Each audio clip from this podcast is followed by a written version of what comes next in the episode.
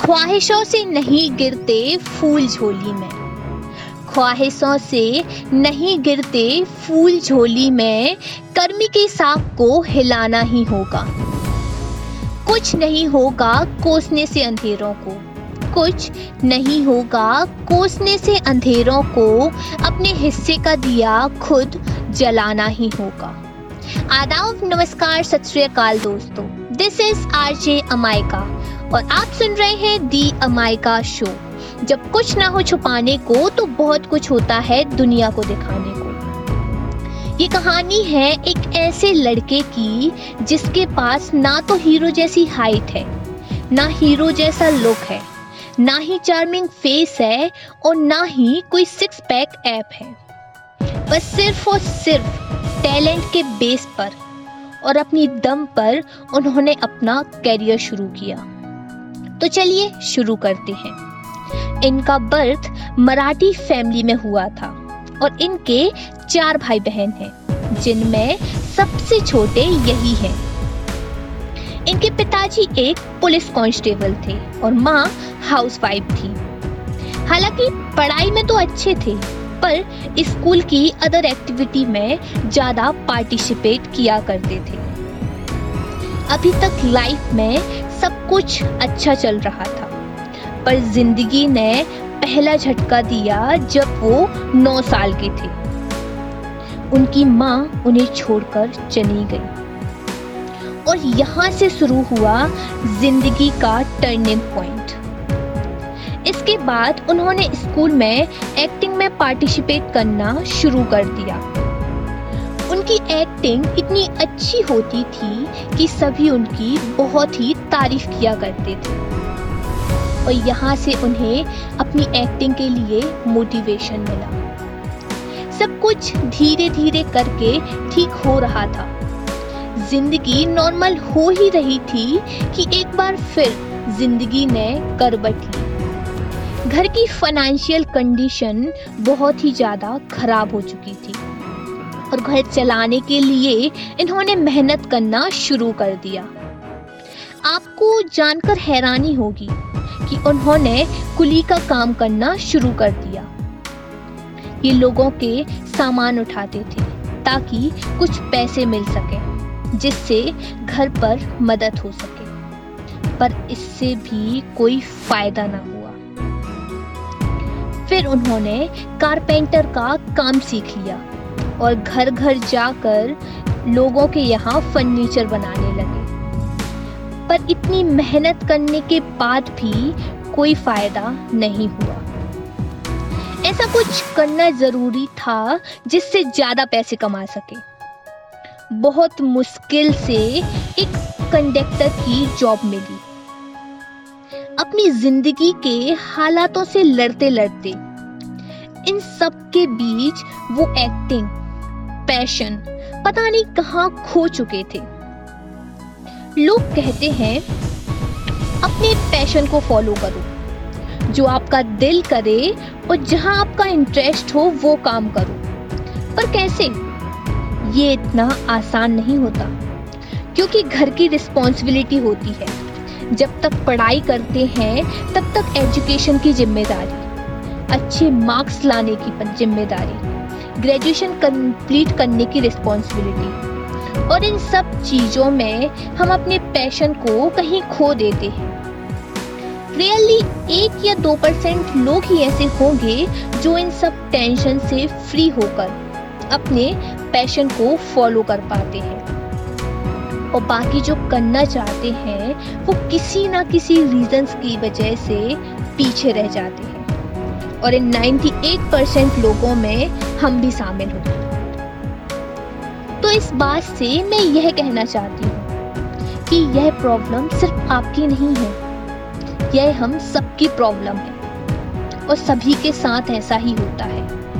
पर डिफरेंस ये है कि ऐसी सिचुएशन को बहुत कम लोग हैंडल कर पाते हैं। और यही बात इनके साथ भी हुई। कंडक्टर की नौकरी करते करने के साथ ही इन्होंने अपने पैशन को फॉलो भी किया।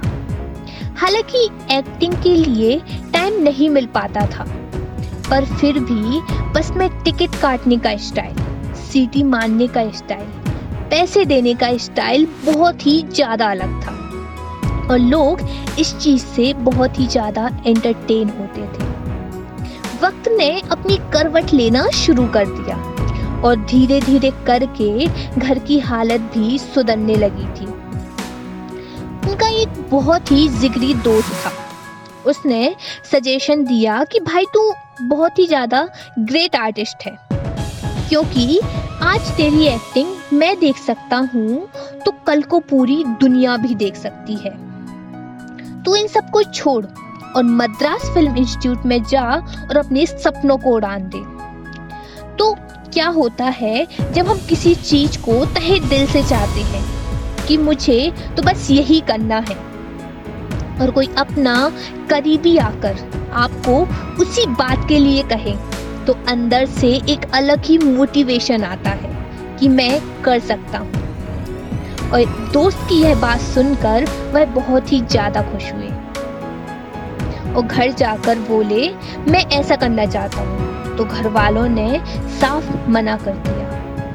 ऐसा नहीं था कि घर वाले चाहते थे कि तुम अपनी लाइफ में सक्सेसफुल ना हो, पर वो सेफ्टी फ्यूचर सिक्योरिटी के पर्पज से उन्हें मना कर रहे थे। अगर आपके पेरेंट्स भी आपको किसी चीज़ के लिए मना कर रहे हैं तो इसका ये मतलब नहीं कि वो आपकी खुशी नहीं चाहते, क्योंकि माँ बाप के डिसीजंस गलत हो सकते हैं। उनके इरादे और नियत कभी गलत नहीं होते। तो कभी भी ऐसा हो तो सीधा ब्लेम मत कर दो कि आप चाहते ही नहीं कि मैं आगे बढ़ूं। तो ऐसा नहीं है, वो आपकी केयर करते हैं। और वो भी कभी नहीं चाहते कि आप किसी मुसीबत में फंसो। तो ऐसे ही कुछ माहौल इनके घर पर भी था। इन्होंने अपने दोस्त से कहा कि यार घर वाले नहीं मान रहे। तो दोस्त ने इस बात पर फिर कहा कि नहीं इंस्टीट्यूट तो तुझे ज्वाइन करनी ही होगी। और उस दोस्त ने फाइनेंशियली इनका सपोर्ट भी किया। इन्होंने भी यह रिस्क ले ही लिया और इस रिस्क ने उनकी ज़िंदगी बदल कर रख दी। और इस वजह से वह अपने एक्टिंग के क्षेत्र में कदम रख चुके थे। हालाँकि टैलेंट तो कूट कूट कर भरा ही था। और यहाँ आकर उन्होंने मेहनत और लगन के साथ एक्टिंग सीखना शुरू कर दिया। एक दिन की बात है, वहाँ पर तमिल फ़िल्म के एक्टर ने नोटिस किया कि ये तो बहुत ही कमाल के एक्टर हैं और इस तरह उन्हें अपनी पहली फ़िल्म में एक्टिंग करने का मौका दिया। हालाँकि मूवी में इनका रोल बहुत ही छोटा था। पर उस रोल में मानो इन्होंने जान डाल दी हो। मूवी काफ़ी हिट हुई। और देखते ही देखते न जाने कितनी मूवी के ऑफ़र इन्हें आने लगे।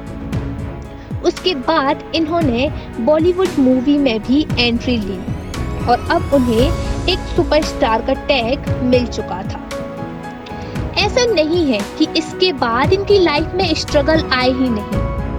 पर जो इंसान ज़मीन से उठा हो, उसे इन स्ट्रगल्स और प्रॉब्लम से ज़्यादा कुछ फ़र्क नहीं पड़ता। वो बहुत जल्द ही कम बैक कर सकता है, क्योंकि उसने वो लास्ट वाला स्टेज देखा होता है। उन्होंने एक से एक हिंदी में सुपरहिट फ़िल्में की और सारी मूवी ब्लॉकबस्टर गई। क्या आपको पता है कि ये फ़ेमस सुपरस्टार कौन है? ये कोई और नहीं एक्टिंग की दुनिया में पूजे जाने वाले। एक महान हस्ती, रजनीकांत सर है। और इनकी शिवाजी द बॉस करके एक मूवी आई थी। इस मूवी में, इस मूवी ने उनको वर्ल्ड वाइड फ़ेमस कर दिया। और हिंदुस्तान के हाईएस्ट पेड एक्टर बन चुके थे रजनीकांत सर। इस मूवी के लिए उनको 26 करोड़ रुपए भी मिले थे, वो भी उस टाइम पर। उसके बाद आई रोबो 2.0 और बहुत सारी मूवी। इस एज में भी उन्होंने ऐसे ऐसे रोल प्ले किए थे, जो आजकल के यंग एक्टर भी प्ले नहीं कर पाते। इनकी सबसे बड़ी खासियत यह है कि इतने सक्सेसफुल होने के बाद भी अपनी ज़मीन से जुड़े हुए हैं। आज भी उनका पहनावा बहुत ही ज़्यादा सिंपल है। वह हमेशा धोती व कुर्ता ही पहनते हैं। ये कहीं भी जाएँ, कभी भी शो ऑफ़ नहीं करते। जैसे हैं, हमेशा वैसे ही रहते हैं। और यही रीजन है कि आज इनके लाखों करोड़ों फैंस हैं। इनकी नेटवर्थ तकरीबन 50 मिलियन डॉलर है। और इनकी एक्टिंग के लिए इन्हें बहुत से फ़िल्म अवार्ड भी मिल चुके हैं। क्योंकि कहते हैं ना कि जिनमें अकेले चलने के हौसले होते हैं, कि जिनमें अकेले चलने के हौसले होते हैं, एक दिन उनके पीछे ही काफिले होते हैं। दोस्तों, अगर आपकी भी कोई रियल लाइफ स्टोरी हो तो आप मेरे साथ शेयर कर सकते हैं। उसके लिए आप मुझे इंस्टाग्राम पर डायरेक्ट मैसेज भी कर सकते हैं। लिंक मैंने डिस्क्रिप्शन में दे दिया है। इसी के साथ मैं आपसे अलविदा लेती हूँ। और फिर मिलती हूँ अगली बार किसी नई स्टोरी के साथ। शुक्रिया।